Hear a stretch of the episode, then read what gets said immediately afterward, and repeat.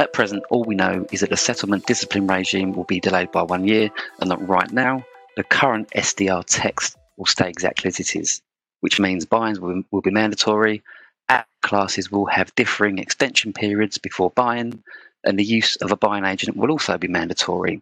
But bearing in mind there will be a CSDR review in 2021, and we've previously discussed this on another podcast, I wanted to provide some thoughts on what could change in regards to the mandatory buy-in regime.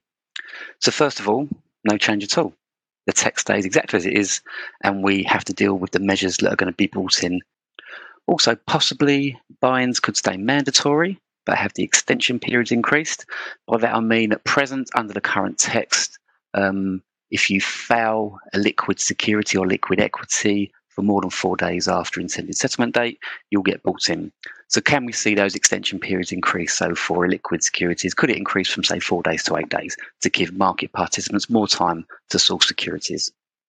Potentially, there could be a staggered approach where we see buy ins introduced at a later date after the failed trade penalty regime goes live. So, the idea behind that is um, the market sees if the failed trade penalty regime has a desired effect on settlements, i.e., it produces more settled trades.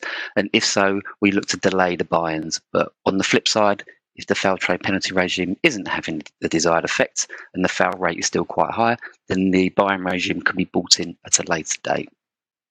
Another thing that could happen potentially is the relaxation of having to use a buy-in agent.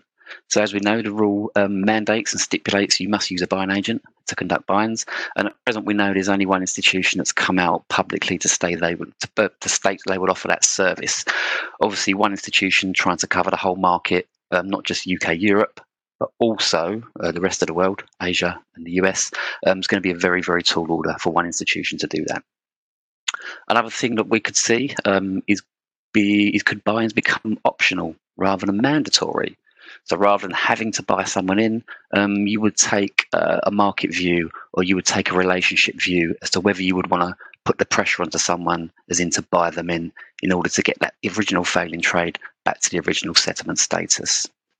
Another side, could we see more fragmentation? Could we see that the, the regime introduces buy-ins for equities only, and the bond market is left well alone. We know there's been a huge amount of lobbying uh, from trade associations in regards to the impacts the buy-in regime will have on bond markets. And then if we look at bonds a little bit more closely, could there maybe become a substitution mechanism rather than a buy-in?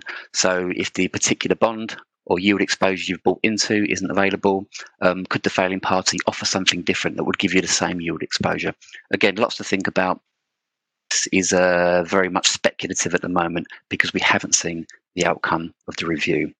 Obviously, we'll have to wait and see the results of the upcoming public consultation to see the opinion from market participants, as the consultation will most likely have a very big effect on the actual CSDR review and what it eventually proposes to change.